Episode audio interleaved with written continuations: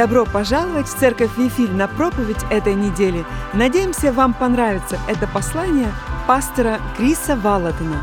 Больше информации о церкви и другие материалы вы можете найти на сайте bethel.com.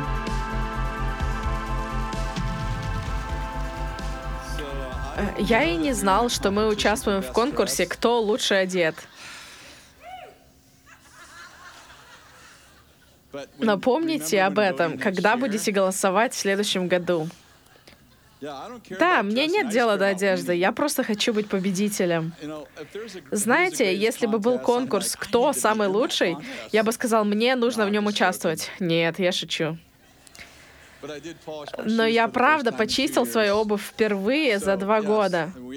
На рождественском ужине, как вы только что слышали, а, работники церкви голосовали за то, кто лучше всех одет. Да, если бы Дэн победил, я бы выбежал, крича «Фарисеи, книжники!» Это была плохая шутка. Что ж, счастливого Рождества!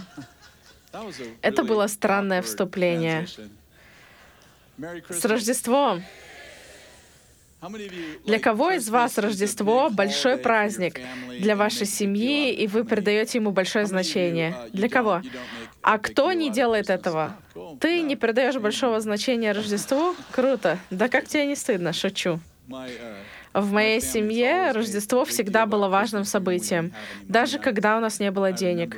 Я помню, в Вивервилле а, у нас было много тяжелых лет. Зима была нашим самым тяжелым временем года, поэтому Рождество для нас было в неподходящее время года. Я помню год, когда у нас было а, вообще не было денег, и было несколько подарков под, наших, под нашей елкой. Кэти сама мастерила что-то для детей. Вы когда-нибудь украшали свою елку попкорном? Мы украсили нашу елку елку попкорном. Конечно, мы жили в лесу, поэтому у нас была елка.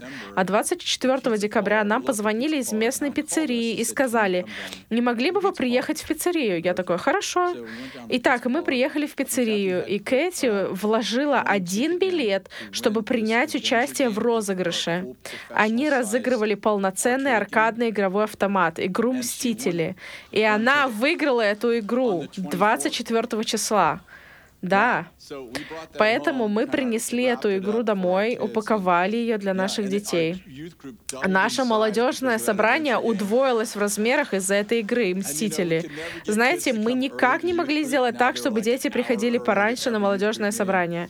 Теперь они приходили на каждое молодежное собрание примерно на час раньше. Так что это был именно тот способ, который предусмотрел Бог. Но вы знаете, сейчас у нас дела идут намного лучше. Так, Кэти дорвалась и теперь делает...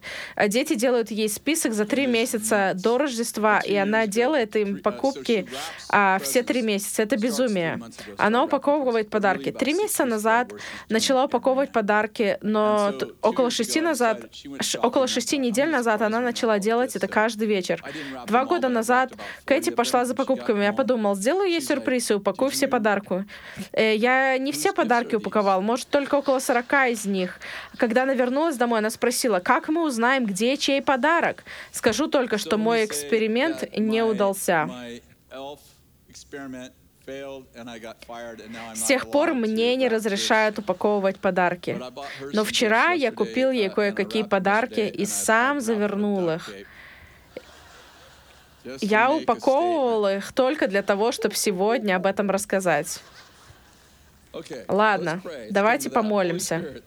Дух Святой, спасибо тебе за то, что ты делаешь.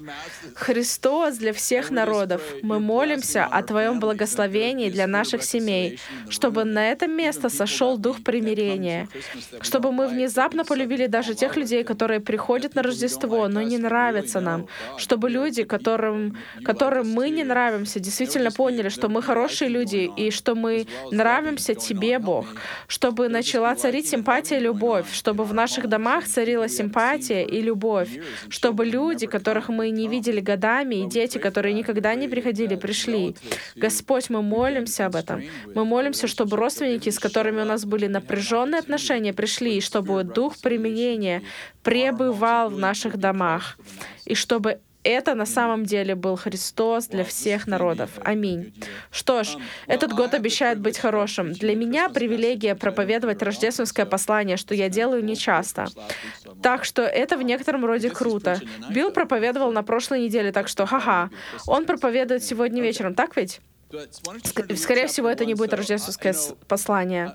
Давайте откроем первую главу Евангелия от Луки. В течение 17 лет я не знаю, проповедовал ли Билл когда-нибудь рождественское послание в Вивервилле.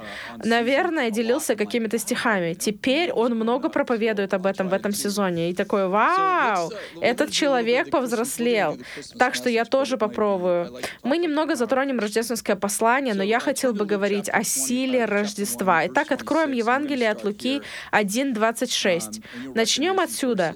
Вы узнаете эти стихи. Я надеюсь, что будет хорошее откровение из этого послания.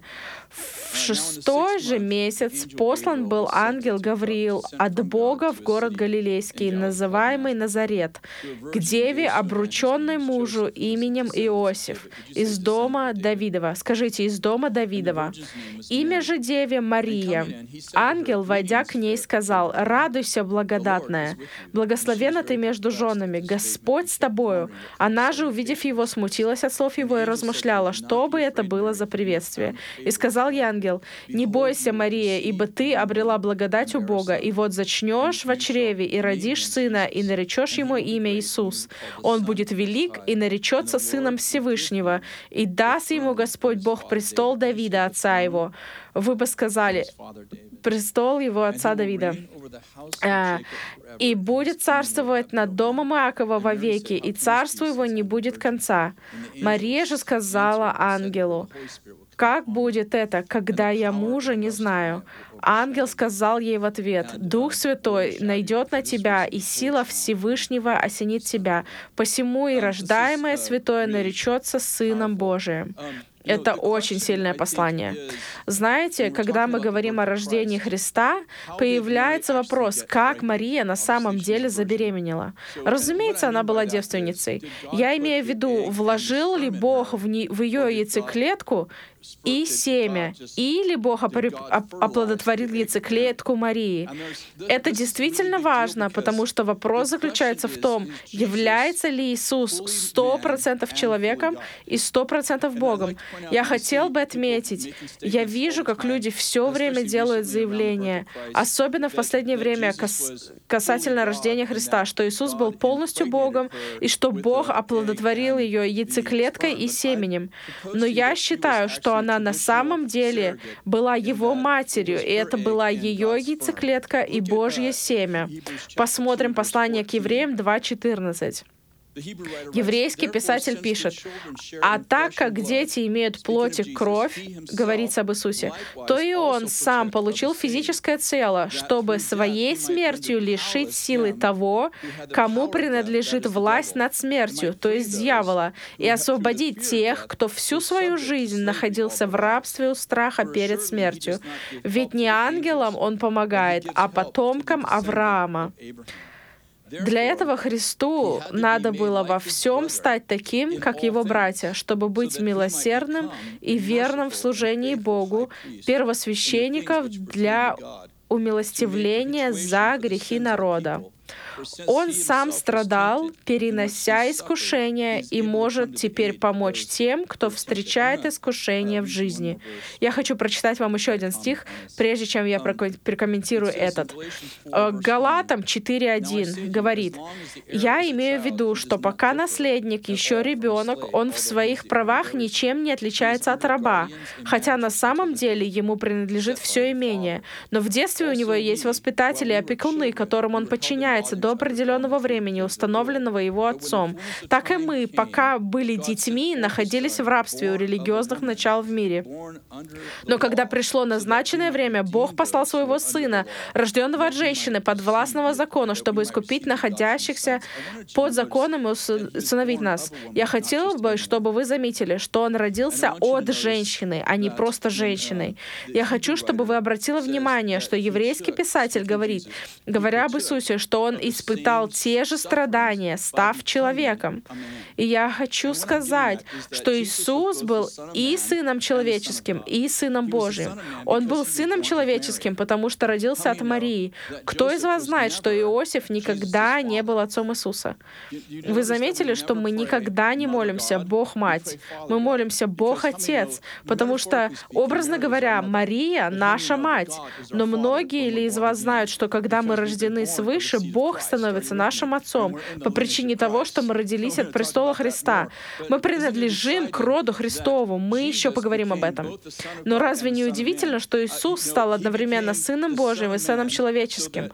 Вы знаете, Он стал Сыном Человеческим, чтобы сыны человеческие могли стать сынами Божьими. Некоторые из вас подумают, ой, слишком много информации. Откроем Евангелие от Луки 2.41. Это история об Иисусе, когда он немного подрос.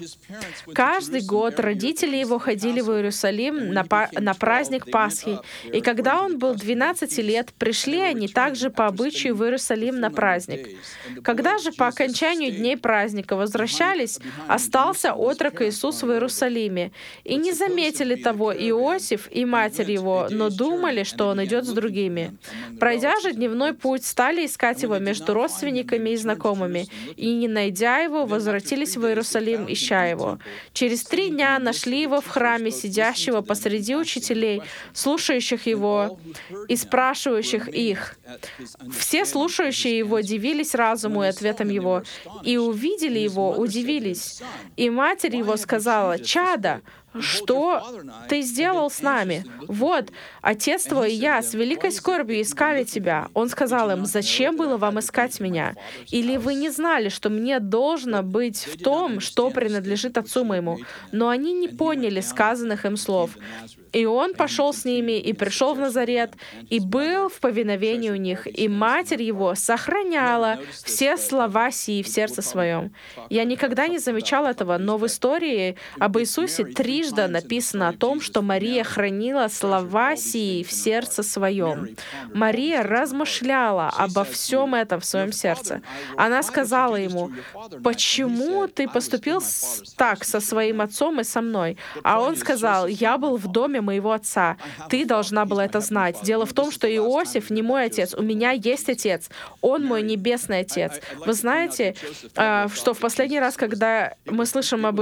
Что, вы знаете, что это последний раз, когда мы слышим об Иосифе в жизни Иисуса? Я хотел бы отметить, что Иосиф никогда не усыновлял Иисуса. Иосифу нельзя было усыновить Иисуса, потому что Иисус должен был быть сто процентов Богом и сто процентов человеком. Он был сто процентов человеком, потому что родился от Марии. Но он не просто рожден рожден Марией, он был рожден от Марии. И он был сто процентов Богом, потому что он был рожден от семени самого Бога.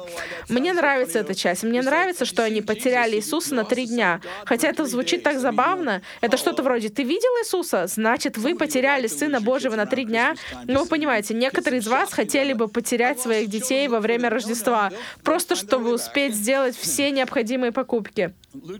Я потерял детей. Так ищи их. Нет-нет, они найдут обратную дорогу. Давайте почитаем Евангелие от Луки 2.1. В те дни кесарь Август издал указ о проведении переписи по всей Римской империи.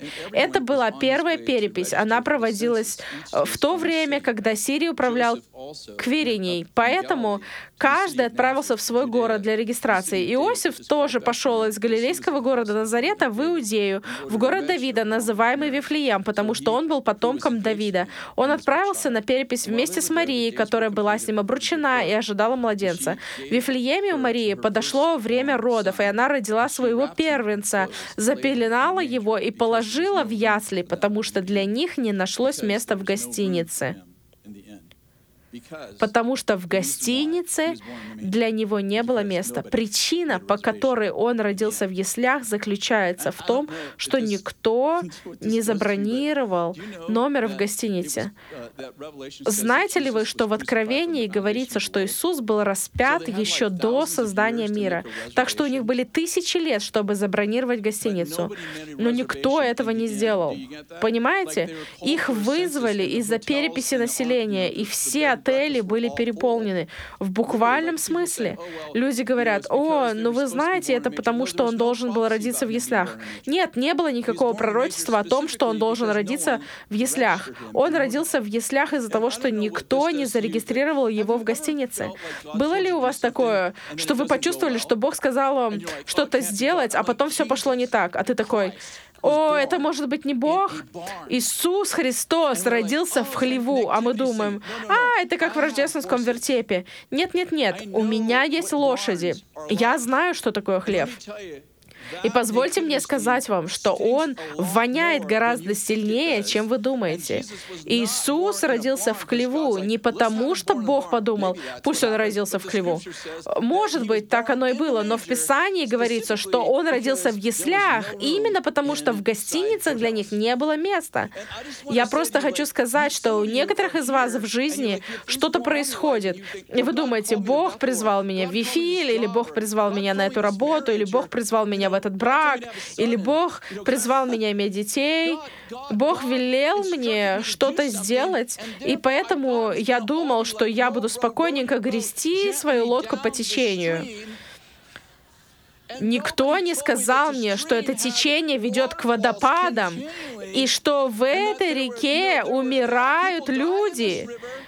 И я задаюсь вопросом, слышал ли, вообще, слышал ли я вообще Бога или нет? А я думаю, Иисус родился в хлеву, посреди навоза.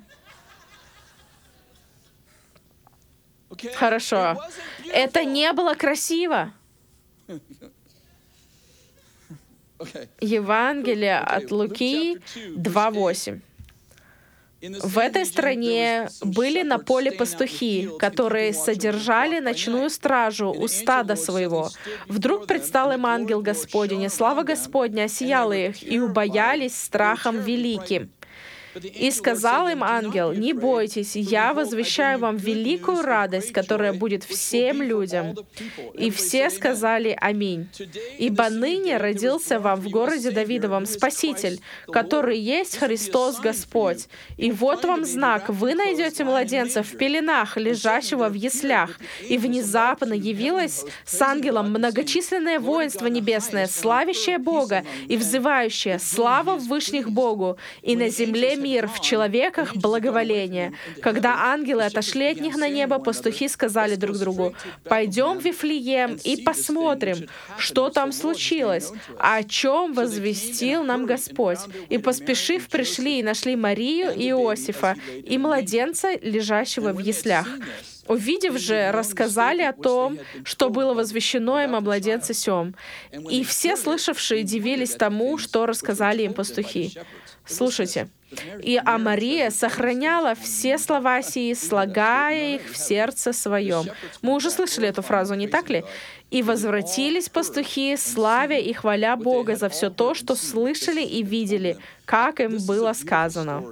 Это прекрасная история о том, как пастухи в поле, которые даже не искали Христа, встречаются с ангелами и с облаком славы, наверное. Я не знаю. Я добавил облако славы. Там точно была слава Божья. Это все происходило с ними. Они даже не искали Христа. Я имею в виду, что они даже не знали о рождении Христа. Я думал об этой истории и думал о сезонах о нашей жизни. У вас когда-нибудь было время, или, может быть, вы сейчас находитесь в таком сезоне, когда ваши друзья ходят на конференции или в церковь, а, а когда они приходят домой, они такие, о боже, Дух Святой сошел на меня, понимаешь? И шаббат...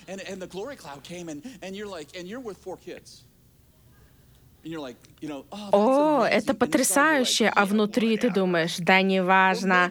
Или, может быть, у вас другой сезон, когда вам приходится работать на двух работах, и вы не можете попасть в церковь три раза подряд в выходные. Вы не можете пойти на конференцию, потому что вы воспитываете детей, или вам нужно заработать немного денег, чтобы накормить их. У вас такое внутреннее смятение, потому что вы говорите, я хочу быть в служении. Твои друзья приходят домой с этими историями, а ты притворяешься, что ты счастлив внутри, себя, но что-то не так. И ты такой, да, облака славы, кому они нужны?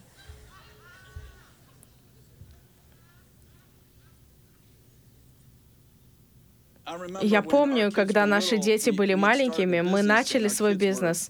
Я думаю, что Джею было около 9 месяцев, скорее всего, от до 9 месяцев до 4 лет. Кэти занималась бухгалтерией дома. Э, я хочу сказать, что материнство — это ее сверхспособность, скажу так. А отцовство — это не мое, особенно с маленькими детьми. Итак, я помню, как однажды пришел домой, наверное, в 6-6.30 вечера. Я добрался до дома, подхожу к входной двери, она там ждет меня, чего обычно раньше не происходило. Она ждет меня и плачет. Она говорит, мне нужно идти, я не знаю, когда я вернусь. Окей. Okay. Это совсем на нее не похоже. Она сама мисс стабильность. И вот я вхожу в дом, и она мне говорит, ужин для детей на столе, а Джейсон плачет уже 8 часов. И я слышу, как он кричит. Она говорит, я не знаю, что делать, я должна уйти, мне нужно просто уехать, мне нужно, э, я не знаю, э, я не знаю, когда вернусь, я думаю о минутах, часах, но точно уже не о днях. Итак, я вхожу в дом и усаживаю детей за стол. Две девочки сели за стол, а он продолжает кричать. Он наверху орал на весь дом. Я такой, о боже мой, если супер-женщина не решила эту проблему, я не знаю, что мне вообще с этим делать. Но, конечно, я поднялся наверх и попробовал решить этот вопрос. Я поднялся наверх и за закрытой дверью. Он стоит в своей кроватке, посиневший от крика. Он не плачет, он кричит. Итак, я взял его на руки и просто сделал все, что мог. Только грудью его не кормил. А все остальное, что можно было сделать, сделал. Я держал его, укачивал его, говорил с ним. Прошел час, он кричит. Просто кричит. Я положил его в кроватку, он все кричит. Я все перепробовал. Я обошел его вокруг, я сделал все, что мог. Я проверил его подгузник. Я сменил его, хотя он был сухим. Я подумал, что мне делать? Через некоторое время я уже кричу на него «Замолчи!» Замолчи! Замолчи! А затем что-то стукнуло мне в голову, и я услышал, что ты делаешь?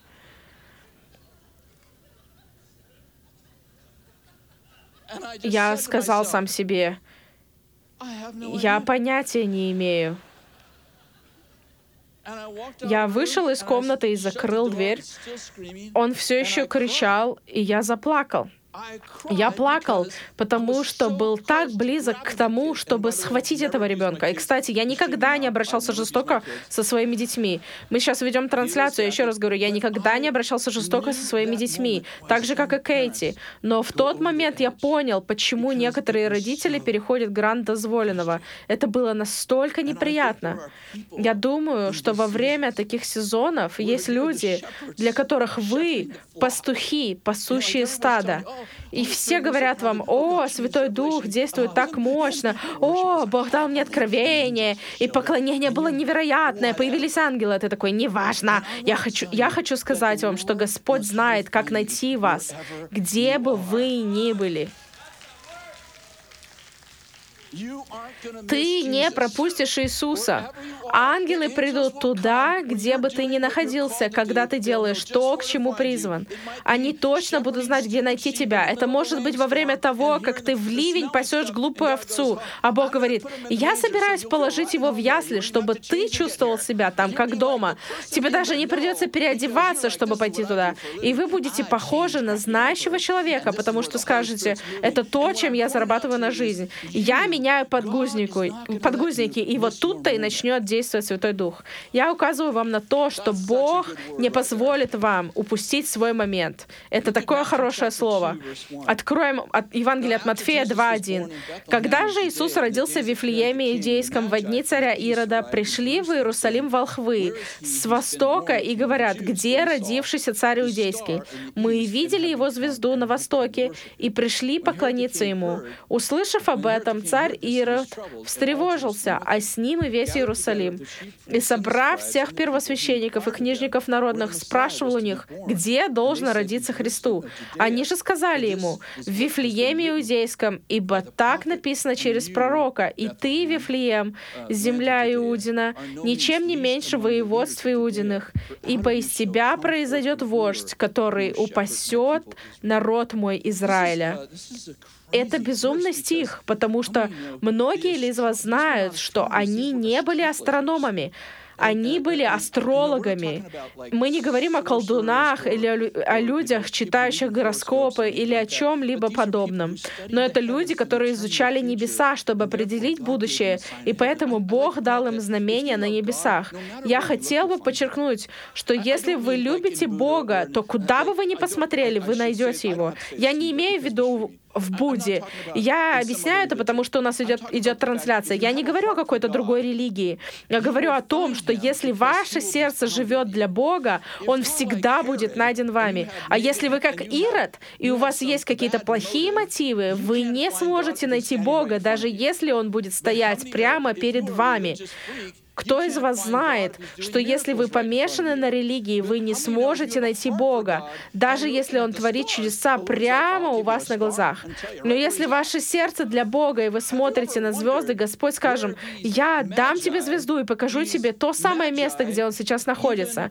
Вы когда-нибудь задумывались о том, где эти волхвы? Эти волхвы, они даже не знали, что эти волхвы, они даже не знали, что есть Мессия. Что ж, я знаю, что вы спросите, поэтому я подготовил для вас это послание. Помните Даниила? Даниила взяли в плен. Даниила, Седраха, Месаха и Авденага забрали в Вавилон. Помните эту историю? Забрали как военнопленных, но они завоевали сердце царя Навуходоносора. Даниил становится одним из главных волшебников. Волшебники, вы со мной?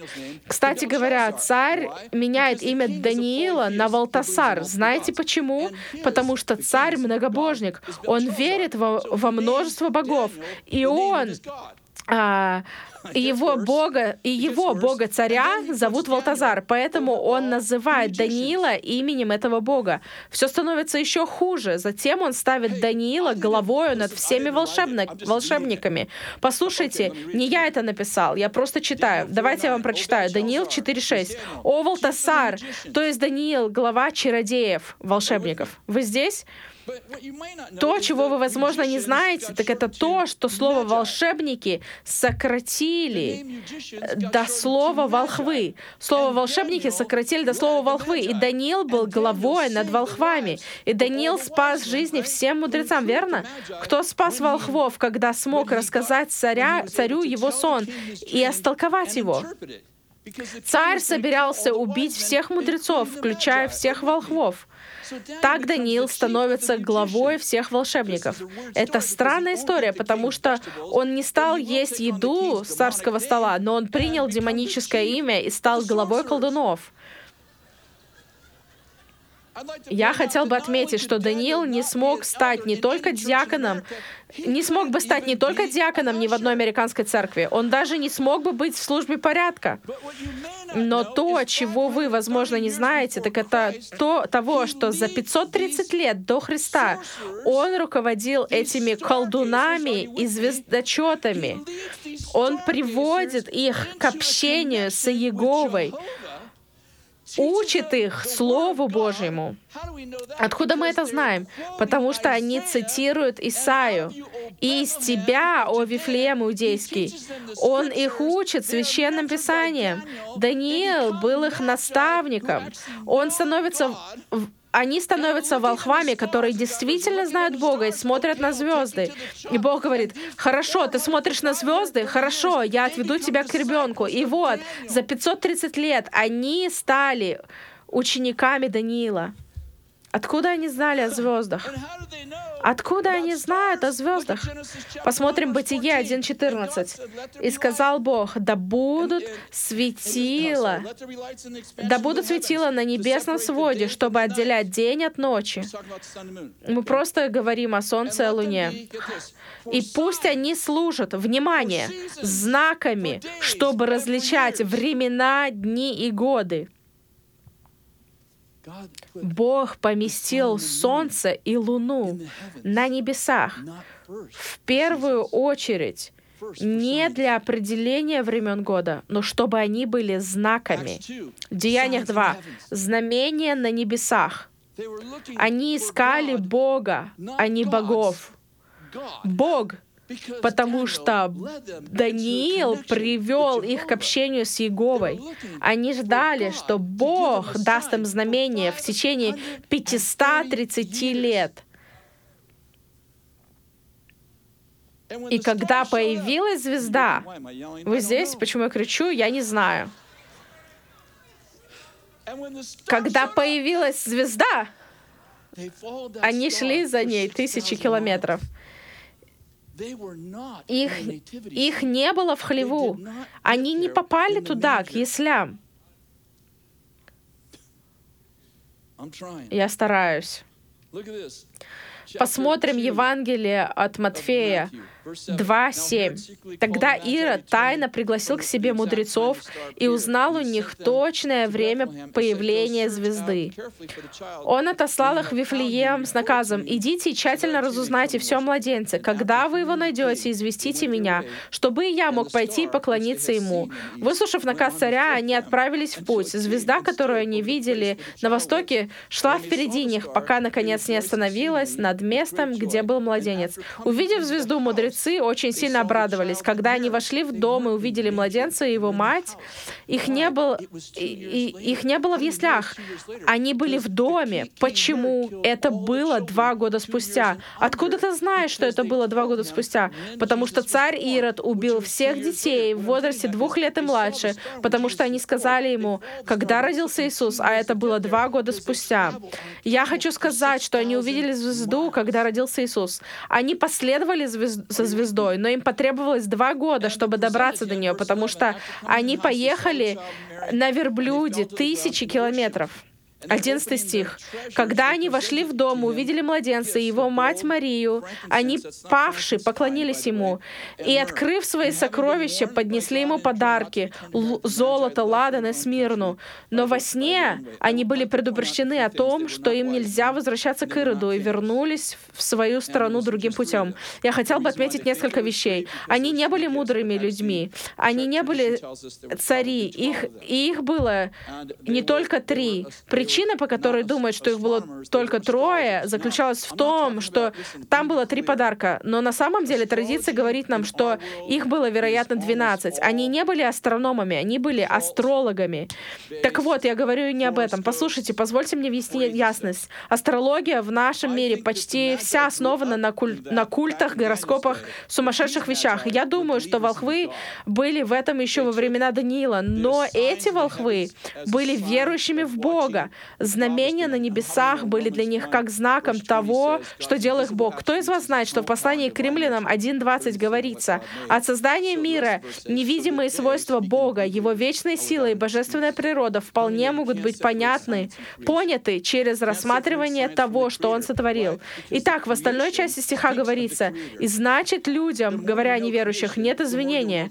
Кто из вас знает, что вы не можете отделить науку от творения? Нельзя отделить науку от Творца. Почему? Почему? Потому что творение говорит о Творце. А, чем больше вы познаете творение, тем больше вы будете знать Творца. Я не говорю о том, чтобы обниматься с, с деревьями, хотя вы можете а, обниматься с ними, если хотите. Они не об... Но они не обнимут тебя в ответ. А, но написано, деревья будут рукоплескать, а камни будут кричать. Дело в том, что все творение говорит, камни будут кричать, небеса возвещают славу Господню, творение возвещает славу Господа. Итак, я клоню к тому, что эти люди были настроены таким образом, что Бог действительно говорил с ними через творение. Опять же, я не говорю о гороскопах, странных вещах и прочем. Кто из вас понимает, э, что бы вы не хотели, чтобы экстрасенсы вам пророчествовали? Почему? Потому что а, а, я передаю свое послание. А, Я расскажу через минуту. Откру- от- посмотрим Евангелие от Матфея 2.2. Я подумал, э, что мне стоит успокоиться, перевести дух. Матфея 2.2. Где, новорожден, где новорожденный царь Иудеев? Мы видели его звезду на востоке и пришли поклониться ему. Услышав об этом, царь Ирод встревожился, а с ним и весь Иерусалим. Он созвал к себе всех первосвященников и учителей закона и спросил их, где должен был родился Христос? В иудейском Вифлееме, ответили ему, потому что так написано у пророка, и ты, Вифлеем, в земле Иудеи, ты вовсе не наименьший среди главных городов Иудеи. Из тебя выйдет правитель, который будет пасти народ мой Израиль. Я хотел отметить, что Иисус был предсказан в пророчестве. А, что ж, я расскажу вам эту часть послания. Четыре пророка предсказывали, откуда родом будет Иисус, но все они пророчествовали разное. Они пророчествовали, что Иисус будет из четырех разных мест. Я хочу вам сказать, что Бог через ангелов перемещал Иисуса с места на место, чтобы исполнить слова пророков. Итак, этот пророк сказал, что он родится в Вифлееме а, э, извините, в Вифлееме в Иудее. Посмотрим Евангелие от Матфея 2.13. Когда мудрецы ушли, а, Иосифу во сне явился ангел Господень и сказал, «Вставай, возьми младенца и его мать, и беги с ними в Египет. Оставайтесь там, пока я не скажу». А, потому что Ирод собирается найти младенца и убить его. Иосиф взял младенца и его матерь, и ночью они ушли в Египет. Там он оставался до смерти Ирода. Итак, зачем он туда пошел? Так исполнились слова, сказанные Господом через пророка. «Из Египта призвал я сына моего». Хорошо, мы еще не закончили. Посмотрите на 19 стих. «После смерти Ирода Иосифу в Египте во сне явился ангел Господень. «Вставай», — сказал он, — «возьми ребенка и его мать и возвращайтесь в Израиль. Тех, кто хотел убить ребенка, уже нет в живых». Иосиф взял ребенка и его мать, и они отправились в израильскую землю. Когда Иосиф узнал, что в Иудее вместо Ирода царствует его сын Архилай, он побоялся возвращаться, но, получив во сне еще одно указание, пошел в Галилею и поселился там, в городе Назарете. Так исполнилось слова, слова пророков, что его будут называть Назареем. А, мы еще не закончили. Посмотрите на 12 стих 4 главы. «Когда Иисус услышал о том, что Иоанна заключили в темницу, он возвратился в Галилею. Покинув Назарет, он поселился в Капернауме, который расположен на берегу озера в земле, принадлежавшем родам Завулона и Нефалима. Так исполнилось пророчество Исаи, земля Завулона и земля а, Нефалима на пути к морю за Иорданом Галилея языческая. Народ, живущий во тьме, увидел великий свет, и на свет живущих в стране смертной тени воссиял свет. Я просто показываю, что Иисус был перемещен четыре раза, чтобы исполнить четыре разных пророчества. Четырех пророков, которые говорили, что Иисус был в разных четырех местах. К чему я клоню? Когда вы молитесь и пророчествуете, кто исполняет ваши пророчества и отвечает на ваши молитвы? Ангелы. Псалом 102.20 говорит, ангелы его — великие силы, исполняющие его повеления, повинующиеся его слову. Когда вы молитесь и пророчествуете, что происходит на самом деле? Ангелы служат тем, кто принял спасение. Когда вы молитесь и пророчествуете, ангелы приходят и исполняют ваши слова и отвечают на ваши молитвы. Почему бы вы, почему бы вы не хотели, чтобы вам пророчествовали экстрасенсы? Люди говорят, они дают плохие пророчества. Ну, не обязательно. Не обязательно. Помните Деяние 16? Там была женщина. Она была одержима духом прорицания. Она следовала за Павлом и силой. А, это, это велик... а Что она говорила? Это великие мужи Божьи. Вы должны прислушаться к ним. Правильное слово, но неправильный дух. Так почему же вы бы не хотели, чтобы вам пророчествовали экстрасенсы?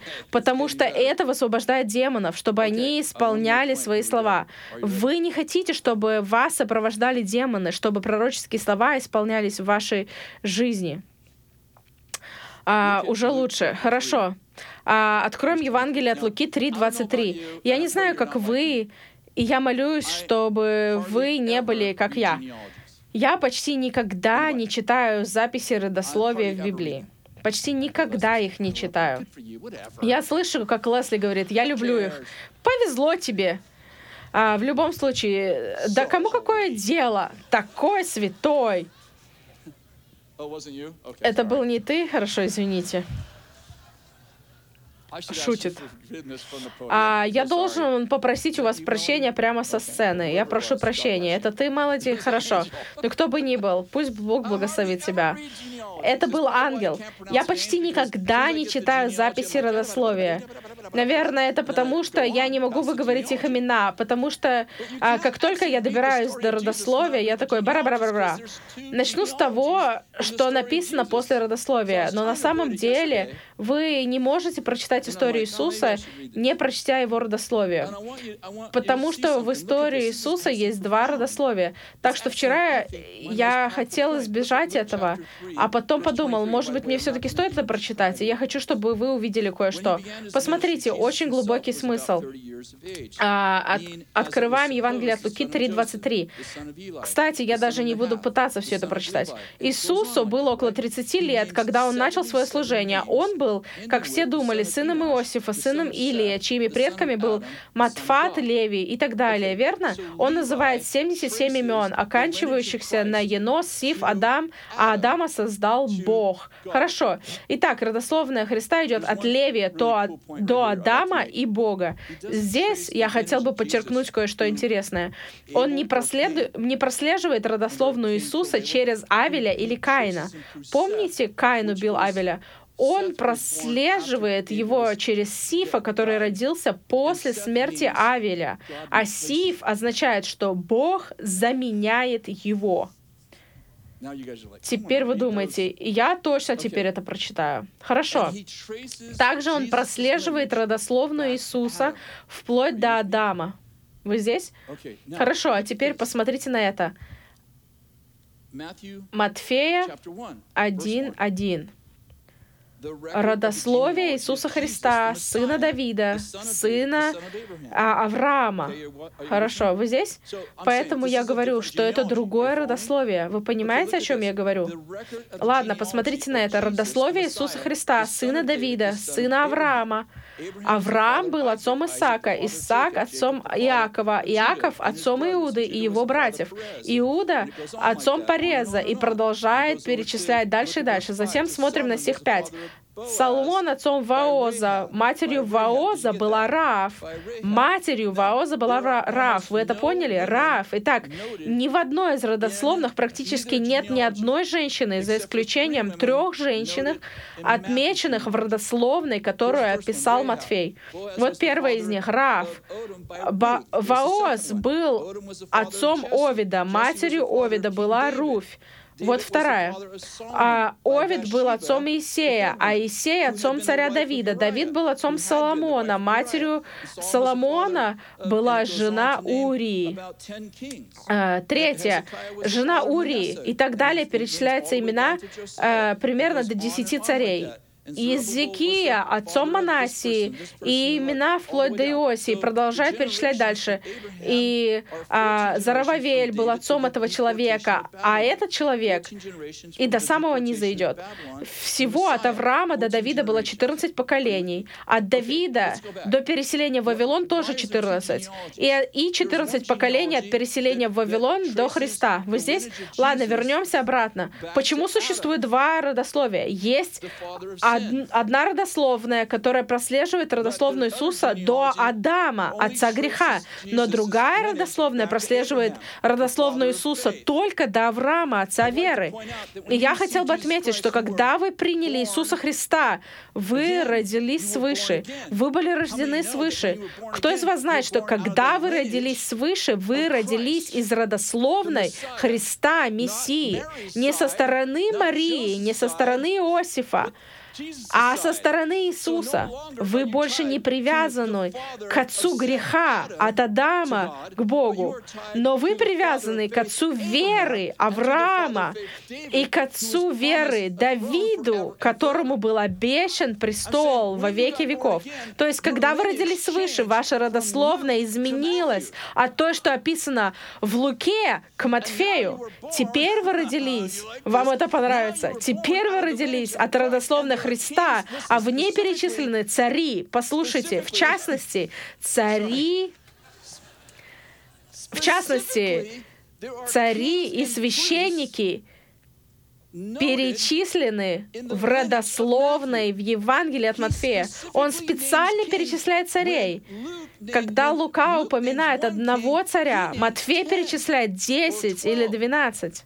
Лука не упоминает ни одного священника, а Матфей перечисляет около 12. Почему? Потому что в Откровении один говорит, что вы цари и священники. Как вы туда попали? Через наследие вашего отца Давида, который был царем, и через Авраама, который был священником и пророком. Ваше родословное происходит от священников и пророков. Вот почему он царь царей. Потому что вы одни из тех царей, над которыми он царствует. Потому что ваше родословное ведет ко Христу, не к Адаму, а к Аврааму.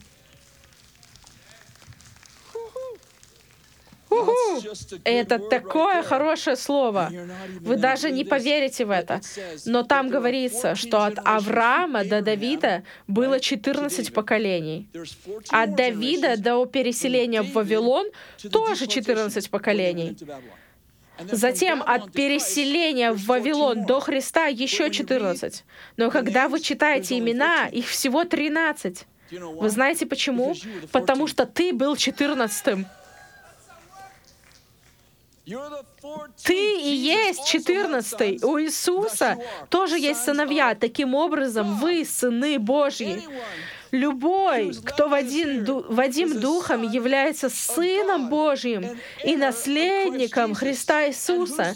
На чьем троне ты сидишь? Вы думаете, что сидите на престоле Христа? Вы сидите на престоле Давидова. И Давид и Христос восседают на престоле Давида, потому что престол Давида стал престолом Христа, потому что Бог пророчествовал человеку, что он будет править вечно. Итак, Христос воссел на престоле Давида, чтобы родословная Давида была у, у сынов Божьих, потому что вы цари и священники.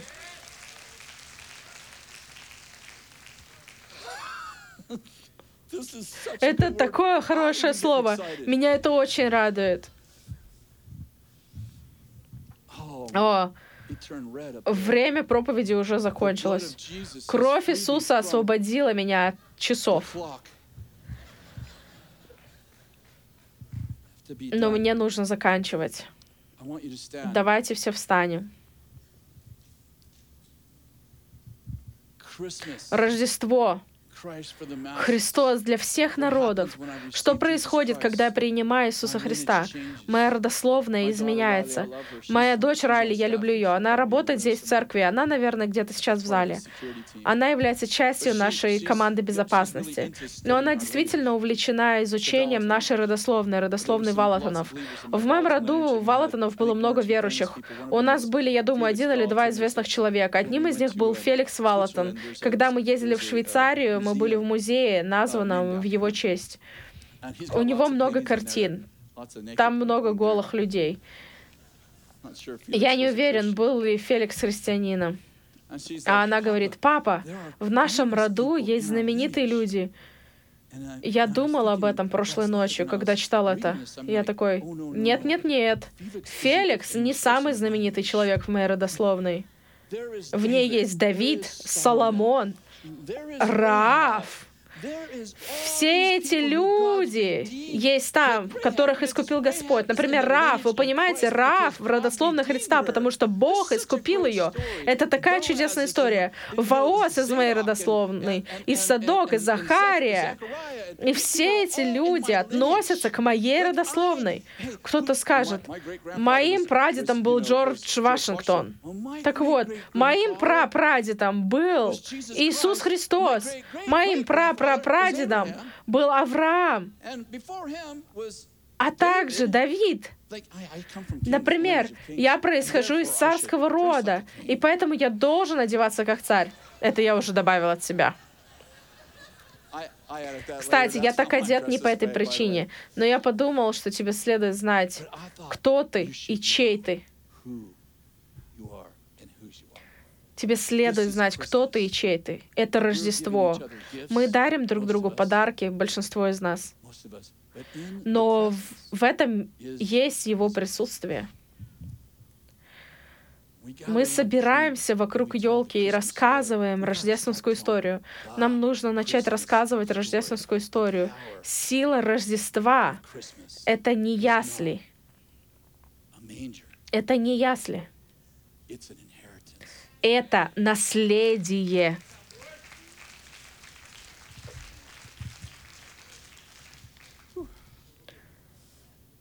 Хорошо, а теперь, когда пойдешь домой, не говори своей жене, которая весь день была с детьми. Мы так здорово провели время сегодня. Святой Дух сошел.